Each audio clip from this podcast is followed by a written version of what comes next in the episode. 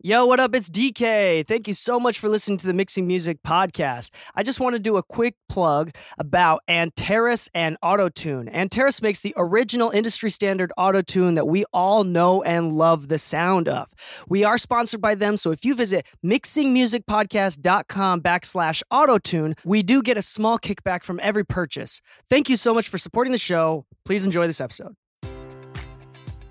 Enjoy all your favorite sports like never before at BetMGM. Sign up using code CHAMPION and receive up to $1,500 back in bonus bets if you don't win your first bet. When you register with BetMGM, you'll get instant access to a variety of parlay selection features, live betting options, and the best daily promotions in the business. And with BetMGM at your fingertips, every play and every game matters more than ever. Remember to use code CHAMPION and receive up to $1,500 back in bonus bets if you don't win your first bet. Place your money line, prop, or parlay bets with the king of sportsbooks today. BetMGM and GameSense remind you to play responsibly. See BetMGM.com for terms. 21 plus only, Virginia only. New customer offer, subject to eligibility requirements. Rewards are non withdrawable bonus bets that expire in seven days. Gambling problem? Call 1 800 Gambler. Promotion, promotional offer not available in Washington, D.C.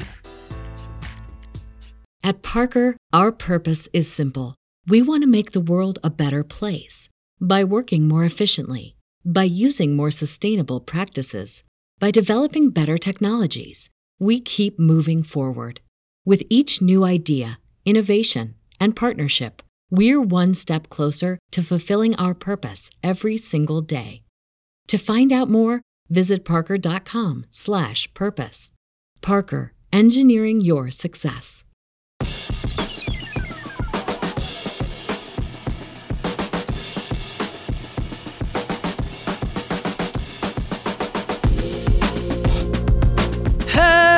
Hello and welcome back to the Mixing Music Podcast. I am your host, DK, and with me, as always, is my lovely co host, La La La Landslide Lou. That's why they know me as a home wrecker. What? Landslides can wreck homes, so I'm just saying. okay, okay, okay. Don't introduce me to your wife. I'm a home wrecker. I'm a landslide. Anyway, uh, welcome back to the Mixing Music Podcast. Thank you so much for being a listener. If you notice, if if we're live right now on Twitch, on YouTube, even on Instagram, we're live. Um, we love to take questions and we talk a little bit, do some banter before we get started with these episodes. Um, all of our podcast episodes, or at least most of them, um, are also on YouTube. Go check us out, uh, mixingmusicpodcast.com. Um, and uh, yeah, watch, check out our YouTube channel, our Twitch channel. Lou even live streams as well. Um, Lots of stuff going on all the time. So today's episode is a very good one. I think it's something that many people have asked for. Um, and I think it's been a long time coming, and we're going to try to do our very best to do an episode about how to hear compression, both what to look out for, and two, or what to listen for, and to uh, how to train your ears to hear them better in the future. Um, some things that you can do now. So I think that's what we're going to talk about today for this episode. Um, and the first thing that I wanted to bring up and that we're going to talk about a little bit more is uh, what compression is. Now, you'll hear many engineers, including myself, talk about tonal differences. We like the way that the mid range sounds with this compressor. We like the way the top end, the low end sounds with this compressor. The but I, punch. yeah, but yeah, and just generically the punch or whatever. But I want you to forget all about that tonal stuff for now, and we want to focus on amplitude at the very beginning. So, compression is a tool that is originally mostly supposed to be for amplitude and shaping. I mean, uh, back in the day, before compressors were inven- invented and automated this simple process, there used to be a dude on a fader that, for example, while a vocalist was recording their vocal, they would have to anticipate the vocalist and make sure to turn their vocals down on the fader just a touch when they get loud and turn it back up when they get soft and try to level it out as much as they can. Um, but that that necessity went away as soon as compressors were invented. So number one, you got to think about compression from a pragmatic standpoint. It solves the issue of too much dynamic difference in a song. Amplitude, dynamics, volume, however you, whatever word you use to describe it, it's all the same. We want to uh, make sure that there we can control the difference in volume in different points of the song, whether that's in the chorus to the verse, or whether that's every snare hit to feel a little bit more consistent, every kick drum hit to feel a little bit more consistent. Um, yeah, and so There's that's also- that's kind of like the original purpose. So think about that from the beginning. Yeah, and it's kind of funny because for many people at a starting point, uh, I'm sure you've heard this a bunch of times when we're going through lessons with like some of the people that are kind of newer to engineering. They're kind of getting their feet wet, where it's like, so I should be compressing all the time on all my sources, right? It's like, no, not necessarily. Like you shouldn't be gunning for compression all the time, because there comes a point where though we are looking for control and to kind of even things out throughout the mix and from different elements overcompression can also make it to where it's just too dull of a mix. It can also take away the life of something, you know. So it, it's one of those things that is statically known as a tool, but is still very much a creative tool. Yeah. So things like, for, for example, some of the side effects of compression would be like if you put it on a drum bus or like overheads, you're going to hear the sound of the room, the reflections in the room. You're going to hear that room tone uh, a little bit louder. So it'll be a little bit roomier. And so if you want more like drums that fill in like a spec- like a sonic space, um, compression may be a good idea. But one of the things that I hear all the time is compression makes different tracks thicker uh, or punchier. My favorite description is louder. Yeah, and and honestly speaking, that is not what it does. Like most of the time, that is the exact opposite of Yep. what it does. Compression makes different sources, especially transient based off transients. Were let's try to describe these um, as much as we can, but transients are in a waveform. The transient is the initial. Is what? How do you say? it? I guess that- you could say the initial peak? burst of energy is very similar to like a peak of a mountain if you were to look at it from a very steep slope. It's that initial crack of the snare that you hear, not the sustained information after it. So it's yeah, exactly. So it's that initial peak in the waveform that those are called transients.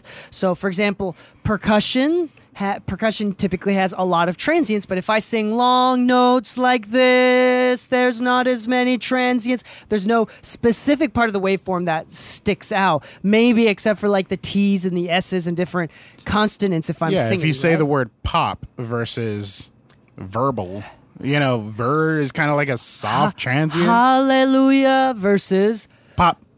pop that okay oh, there's going to be a lot more transients in Yeah. that right you're, you're exactly right Yeah. so we got to think about this and so um, that transient information is very is going to directly dictate how much headroom that we have in the final stages and can change how loud we can have our mix and master be Whether you want to apply just one compressor or two. yeah, and it can it can change how punchiness the mix is.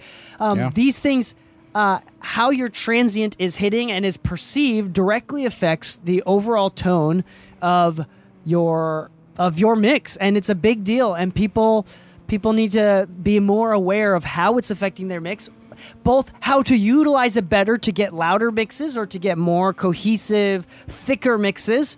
Um, or how to get it more emotionally dynamic mixes. Mm. Exactly how to lay off or when to lay off. I think is a Yeah. is a good thing to know. Think about like a, a rock record versus an R and B soul record. You know, a rock record you want it very interface, wall of sound, and then R and B soul is very open, deep. There's dynamics to it, but yet both of them are going to utilize compression. It's just two different approaches.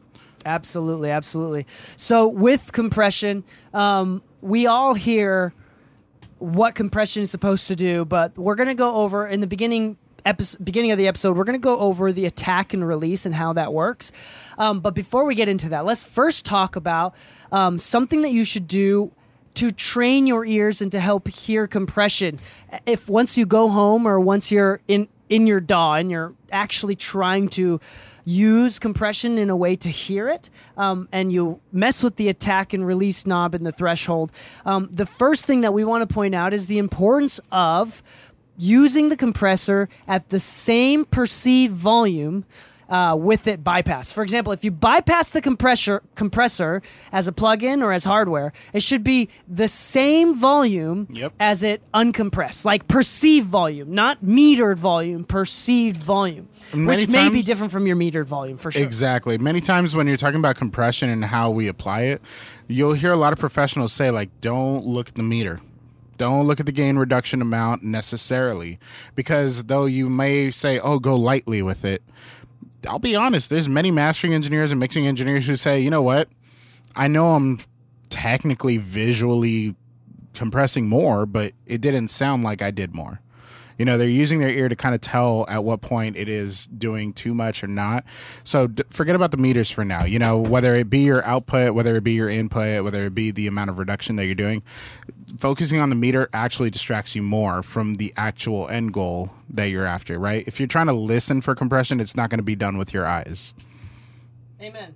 Cool. So that's the first thing. The first thing again is when you pull up a compressor and you have a lot of I think when you're first testing a compressor to hear the compression, you should also be doing like a lot of gain reduction. Oh, yeah. Like like turn that threshold down uh, on whatever source it is, whether it's a drum. I think typically one of the my favorite things to listen to compression for is like a drum kit. If you have like overheads or like a room or just like a, just a two track, a single stereo track of drums, um, that you're going to hear a lot of that because there's enough transient and percussive elements in that track. You're going to really hear how the transients are shaped and how the dynamics are controlled and how the compressor reacts. So typically, a lot of compressors have attack and release variations. Some of them are set, like fast, slow, and they may not give numbers. Some of them have set milliseconds. Some of them are infinitely Some of 'em are- variable. some of them are just a reduction knob, like the LA2A. Yeah, literally. Some of them you have no control over attack release. So, just for the sake of testing these out, you should pull up a compressor that you do have uh, the ability to change the attack and release settings. even if it's the stock ones. Yeah, and for now, just for the sake of doing it, keep the ratio at like four to one. Um, we're going to talk about ratio later and how that affects. Uh, but for the meantime, the higher the ratio, the more com- clamping and compression, the harder compression it's going to happen. Um, and lower compression ratio, less compression, the smoother it's Yep. going to be. Um, but for now, just do four to one. That's like a classic low but pretty aggressive compression ratio. Um, so let's talk about this. So keep it on 401, hit like negative 10 dBs of gain reduction, and then I want you to attack or tweak the attack knob and and start really slow. Like max out the most amount of milliseconds or the slowest possible that could be, and slowly crank down very slowly and and make that attack time faster until you reach its max and go back again. So Lou, um, when we put a compressor on a drum kit mm-hmm. and we go slow to fast and fast to slow, what are people going to be hearing, or what do you want to be hearing for? So typically, if let's say you're doing it on like a drum sample or something, let's say it's just a full kit.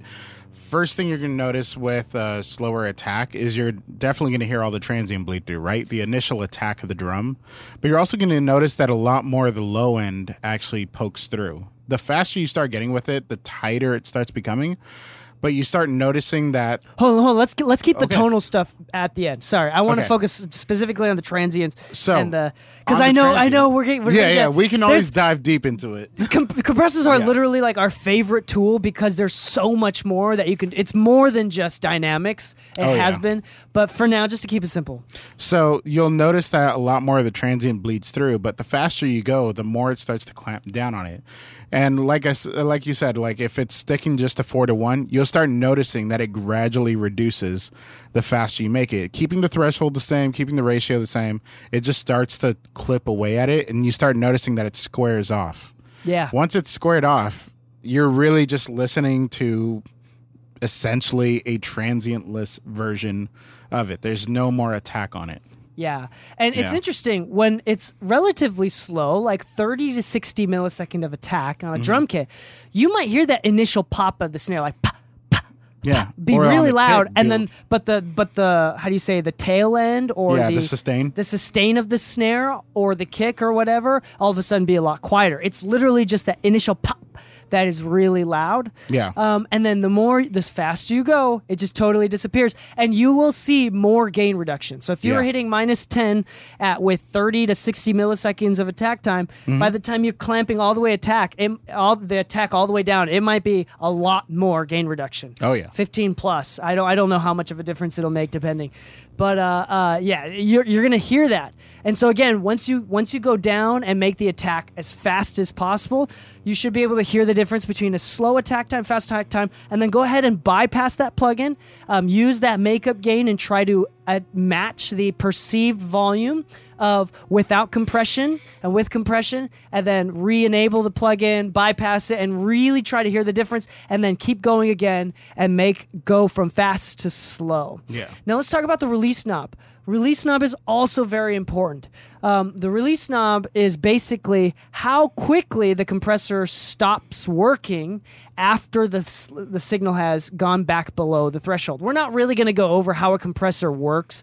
Yeah. Sorry, that was that's not the intention of this episode, um, but rather how to hear. The release time affects uh, signals and tail ends or sustains of different things in an awesome way. Typically, the most transparent way to keep a compressor is a very fast release time. So it's it's very normal to hear someone say very slow attack time, very fast release time. And then the slower the release time goes, the more it's to grab. I think people have heard um, the the compressor is like grabbing. It's like grabbing too hard or whatever. That's because potentially that's typically with the release time. Yep. And for example, on a drum kit, this is one way that it, it affects the dynamics. So if a snare hits, that means the gain reduction, it's cutting, lowering the volume quite a bit, and it's going to keep the volume low for longer amounts of time. This will directly, for example, we were talking about space before and bringing out the reverb in the room. If the release time is fast, it's going to it's going to stop clamping down. The compressor is going to stop reacting faster. So you're going to, it's going to snap on the on the uh, snare or the kick drum, and it's going to release on the sustain. So you're going to hear that sustain. You're going to hear that room a lot more. But then if you have a slow release, you're not going to hear the room as much. Yeah. And if you time it to the next, let's say, snare hit, right? Let's say you're Time just, it by ear. Yeah, let's say that you time it by ear and you just have it on the actual snare. If you time the release right enough, you can actually remove a lot of the room. Now, it doesn't permanently take it out. It doesn't just mute the room essentially. But you'd be surprised. You can actually use this stylistically if you time the release right. So just like how DK said, if you have it fast, you can almost think of it as we mentioned before, you got to use the makeup gain to match the volume, right? If you wanted the room louder, a faster attack, or I mean, sorry, a slower attack with a faster release is perfect for that. And if you wanted to dial back the room, all you'd have to do is back up the release a little bit, and you'd actually hear the room get quieter, but the attack of the snare stay the same because you've left the attack alone. And it's interesting. Oftentimes, specifically with a drum kit, the slower the release time, the less you hear uh, the other things like hi hats. So if you have too much hi hat bleed, or the hi hats all of a sudden get really, really loud, which is a cool sound in itself. So Yeah. maybe that's why you want to keep a fast release time. But if you do a slower release time, you're going to hear less of the sustain of each hit. Also, you're going to hear less of that hi hat and and Oh, yeah. the bleed of different things go away. Um, less of that room tone. So to put it in a nutshell, that attack time you're going to hear the orig- the initial transient information, that initial punch of each hit, each percussive hit, and then the release is like the sustain. Um, the tail end of everything. So you're going to hear more with the fast release. You're going to hear more room, more sustain, and with a slow release, you're gonna it's going to do less room, and it's going to be less. Well, sustain is going to be different based on Yeah, depending on the source. yeah, depending on the source. Like, because I think it's like the opposite for if you do like a bass. Yeah. I'm trying to think right now. I don't remember. Well, if you do a slow release on a bass, it tightens up the low end because if you think about it and i guess this is where we could jump into tonality of application right just with attack and release how we can affect the tone of something um if you think about like playing with the timing of the release on like a bass instrument let's say you go for a slow attack that probably means you want a little more thump out of it but if you're trying not to make it too wubby or anything wubby. yeah Hold on, hold where it's like wubby, boom, boom, wubby. Yeah. But uh, let's say that you're not trying to go too much at that. You could actually slow down the release uh, little by little, and you'll actually hear the actual definition of the bass tighten up. And because of that, you can actually get it to fit more of a funk pocket as much as you can make it like just a static sub bass going on in the mix if you made it a faster release. Oh, Sometimes you can just change the character with the actual release knob enough to where it's you can actually make it fit a pocket. Yeah. So uh, I think the next challenge that we want you to do after you get a drum kit and it mess with the attack and release knob and bypass it, you know, and all that jazz. The next thing is to pull up is a bass, whether it's an 808 or a bass guitar. I think bass guitar is going to be Yeah. better. It's gonna you're gonna hear better. It's a little. It's typically an octave higher potentially than 808s that are way too low. There's more harmonics, so you can hear it a little bit better. Um, if you can. Um, get a bass guitar going, just solo that, and do the same thing. Attack and release. Get some lots of uh, gain reduction going, and then also you're right. Listen for the the balance of the low end. How much low end is there? Yeah. Um, what's really interesting, depending on the compressor, typically uh, one of the one of the ways that you can get distortion out of compressors, because compressors can't handle this, is an extremely fast attack time and a release time. So one of the tricks that I used to do with my outboard 1176s is that on 808s I would distort them by going 20 to one or or all buttons in. Um, which is just totally limiting, just high, high ratio. Like if you wanted a transient, it didn't exist. Yeah, high, high ratio, and then the fastest attack time and the fastest release time. And then the more I push the more gain reduction I have, the more the 808s got distorted. And then if you want to, you can use the attack knob. I think I've talked about this on the podca- podcast before. If you slow down the attack, you're going to get less distortion. It's re- it's like a really interesting. It's like a mix knob for distortion, um, and it's one of those things that you can try. Some compressors do that, and thus how f- how cool and fun compressors are because you can now use them as like a total distortion or tone box, and that's depending on what it's modeling and different things. Um, a lot of these compressors nowadays, modern compressors, are like super clean, so that you can do fast attack, fast release with a very clean signal. Um, but yeah, something like a like an analog 1176 is going to totally just it's going to distort it. It sounds freaking dope and it's totally usable. Um, yeah, like in bass, you're going to hear uh, the low end tighten up with release times uh, you talked about. Um, also, the last thing that I want you to try, the last source that I want you to try is a vocal. Yeah. A vocal. Uh, even like a rap ver- vocal versus a spoken vocal. Because rap vocals, they're a lot faster, they're rhyming, a lot more consonants. It's going to react to compressors differently, slightly differently than like long note ballad type vocals. Well, you want to definitely listen for sibilants and transients from like T's and P's and all this, because a lot of people talk about wanting like a clean, forward but like natural sounding vocal. But the funny thing is, there's nothing very natural over compressed vocals, but there's also a stylistic sound to it. Think about it. Like uh, one of my favorite rappers coming up was uh, Common, and when you listen to Go, uh, it's actually really dynamic vocal, but it's also very compressed. It sounds very clean but it I would associate that more to just having like a well timed compressor. But you listen to like a lot of trap records nowadays, and like we're kind of used to that distressor sound or kind of like very in your face kind of vocal. So because of that, there's a lot of sibilance. But then there's records like uh, uh what is it? Um, is it Boy by Charlie Puth that you always reference that has like a ton of sibilants?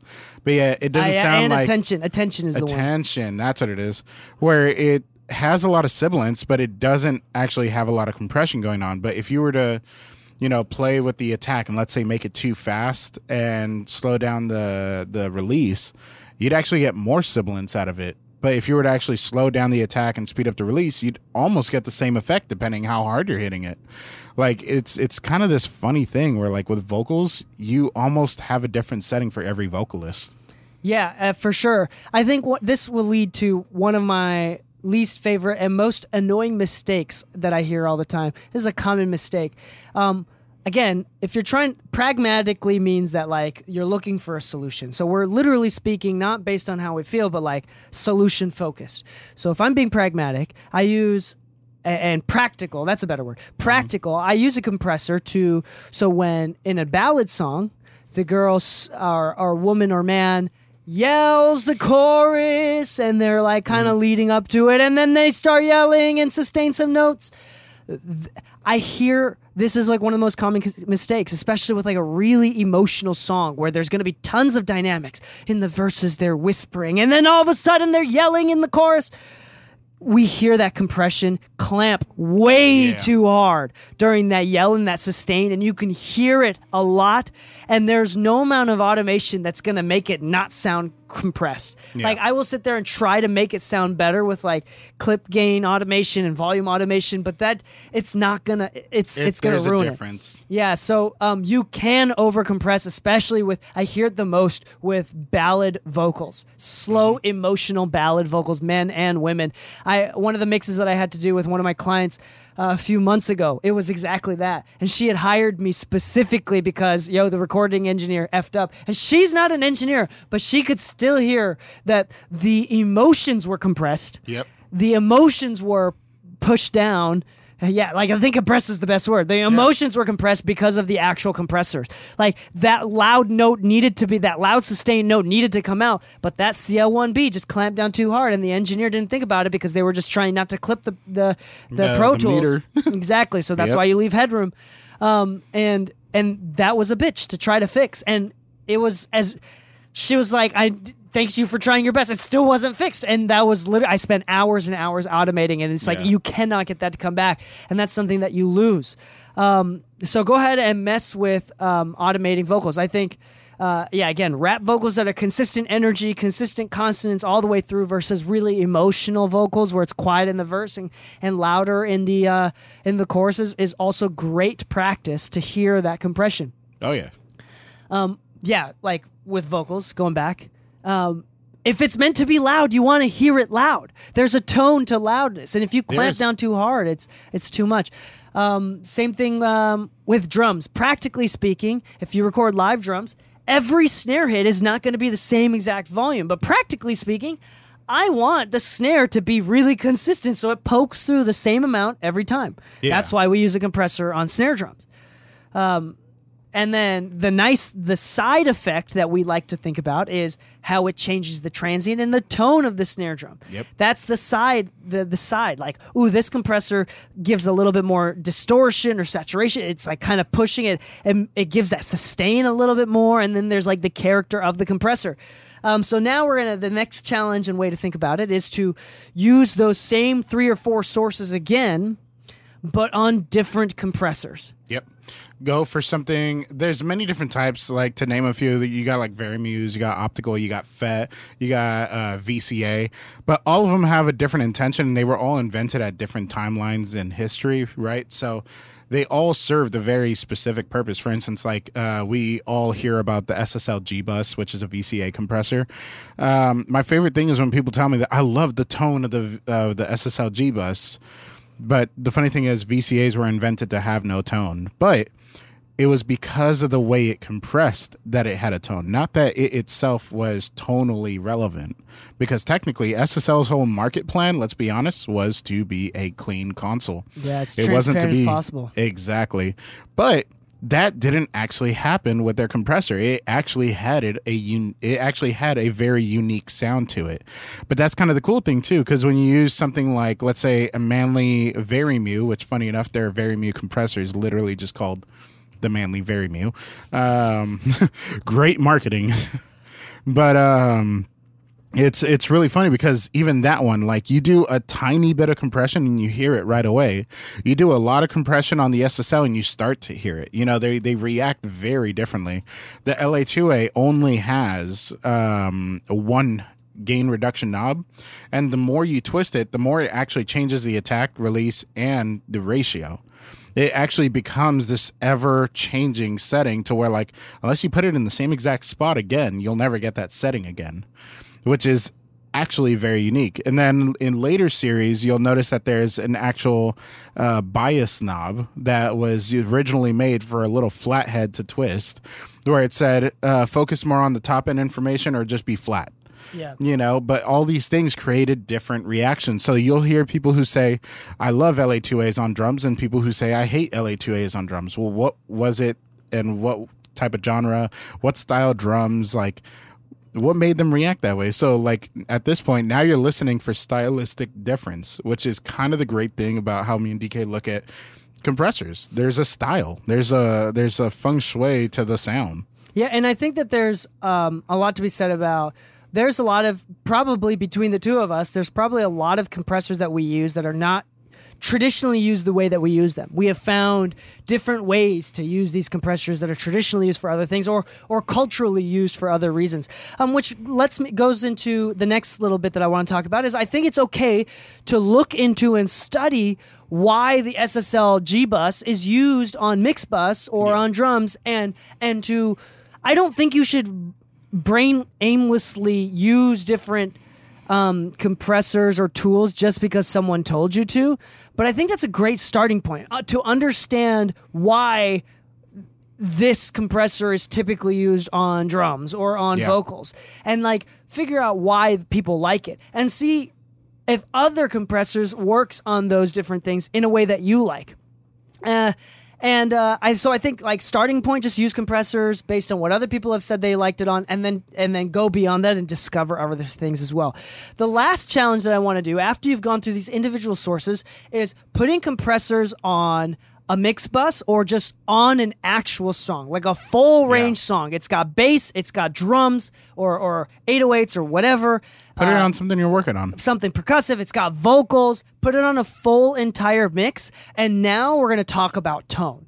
Hit that compressor real heavy. Maybe you do the attack and release times differently.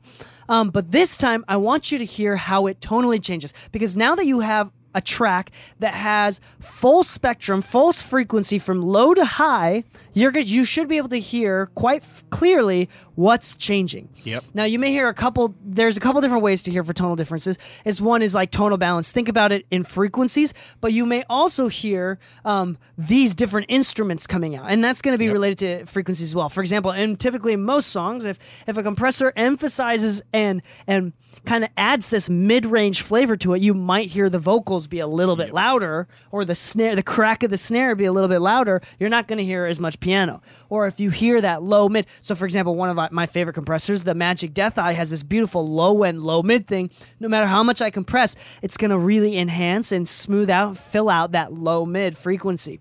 Uh, like that two to 500 just sounds beautiful and and this is where it gets ultra nerdy and you can actually use compressors for more than their practical use which is clamping down on dynamics controlling dynamic variances mm-hmm. and then turning it into a tool beyond that for the saturation for the distortion for the tonality that it's not supposed to impart but it naturally does Oh, yeah. especially plugins that are emulating hardware because there's no way for an electrical signal to go through that many capacitors, transistors, VCAs, or whatever and have it not change the tone.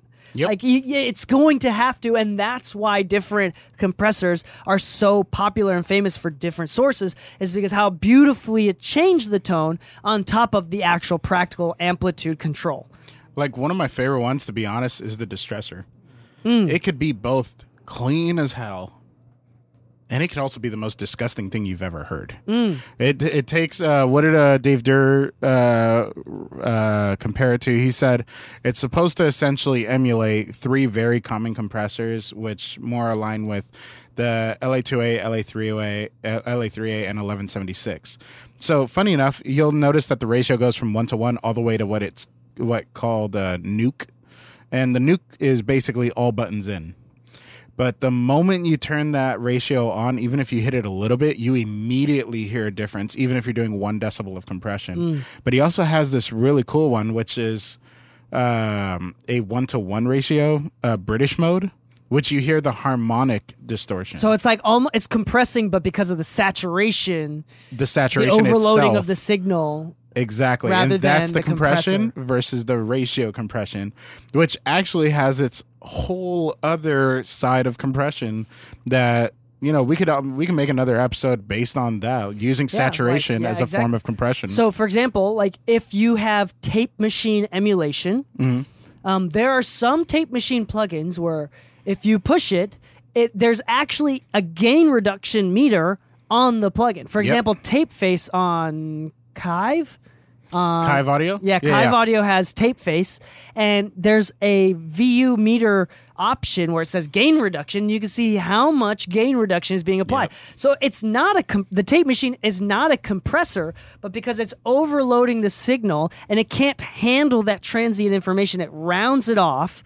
Um, it's naturally compressing the signal which is it's not a, again this is really confusing because it's not a compressor but saturation because it can't handle it smooths out those Yep. really peaky transients it can't handle it so it overloads the signal distorts it and it rounds it off or it squares Yep. it off and thus basically compressing so that's what tape machines are really awesome for that's why people use them is because there's this subtle amount of compression going on Yep.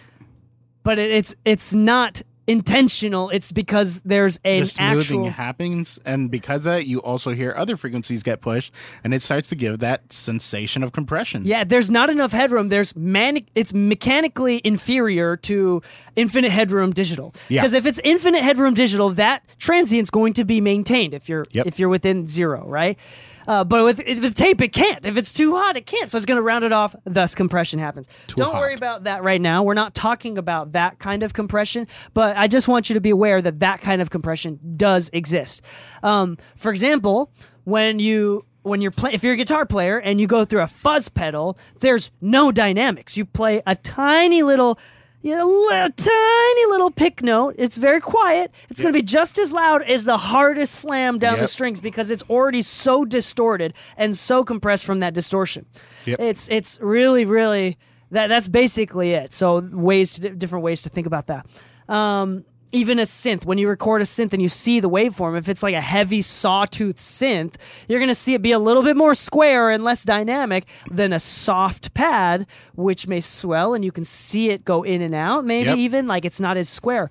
Um, square wave is literally it overloading the signal, going past zero, and it cutting it off, and it becomes square, and that's what causes that buzzy distortion that we know today. and love. Yeah. And love, yeah, for sure. Interesting, right? So it's all about the dynamics or the amplitude, the volume of those signals. Anyway, I think this is a great introductory episode into how to listen for compression. Yeah. Um, and yes, compression is very difficult. So once again, to recap, uh, listen first for amplitude difference, not for tonal differences. Yeah. Listen first for amplitude. Hear how the transient, and if you need to look up what transient is, just what are transients in audio on YouTube. Someone's going to explain it better than we can over vocal only podcast, voice only podcast. Um, it's going to change the transient information and the sustain or the tail end after each percussive hit, um, or whatever sustain notes. It's gonna it's gonna change everything.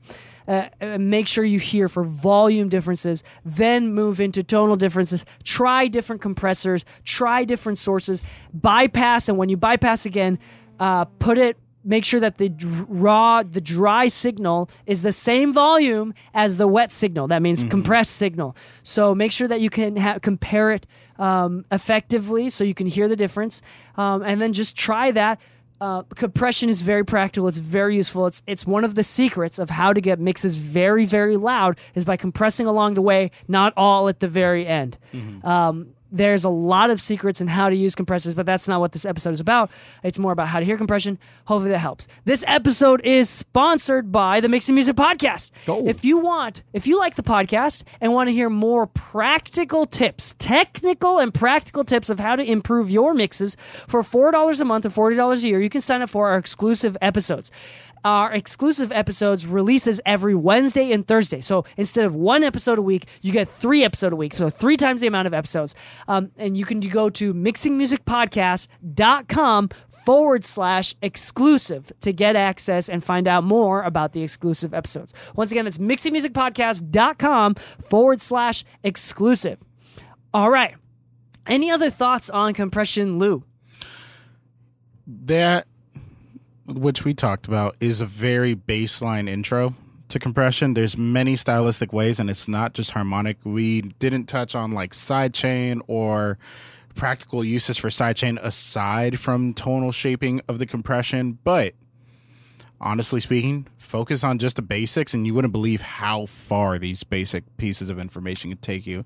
If you really wanted to dr- uh, shape your drums to smack really hard or sit in the back of the mix just listening for attack, release, and level matching will make a world of a difference. So just focus on that. There's a ton of YouTube videos on a million other things, but hey, uh, my dad used to say, you know, there's a million ways to skin a cat. I don't know why you would, but fuck it. Um, there's a million ways to compress a drum set. Just focus on the basics for now. Amen. So, on that note, good luck, happy mixing, my friends, and stay saucy.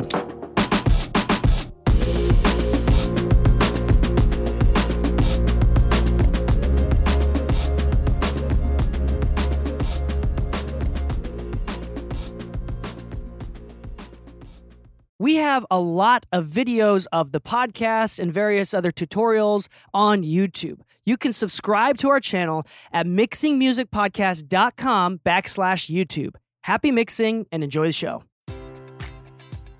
Enjoy all your favorite sports like never before at BetMGM. Sign up using code CHAMPION and receive up to $1,500 back in bonus bets if you don't win your first bet. When you register with BetMGM, you'll get instant access to a variety of parlay selection features, live betting options, and the best daily promotions in the business. And with BetMGM at your fingertips, every play and every game matters more than ever. Remember to use code CHAMPION and receive up to $1,500 back in bonus bets if you don't win your first bet. Place your money line, prop, or parlay bets with the king of sportsbooks today. BetMGM and GameSense remind you to play responsibly. See BetMGM.com for terms. 21 plus only. Virginia only. New customer offer. Subject to eligibility requirements. Rewards are non withdrawable bonus bets that expire in seven days. Gambling problem? Call 1 800 Gambler. Promotion. Promotional offer not available in Washington, D.C. At Parker, our purpose is simple. We want to make the world a better place by working more efficiently, by using more sustainable practices, by developing better technologies. We keep moving forward. With each new idea, innovation, and partnership, we're one step closer to fulfilling our purpose every single day. To find out more, visit parker.com/purpose. Parker, engineering your success.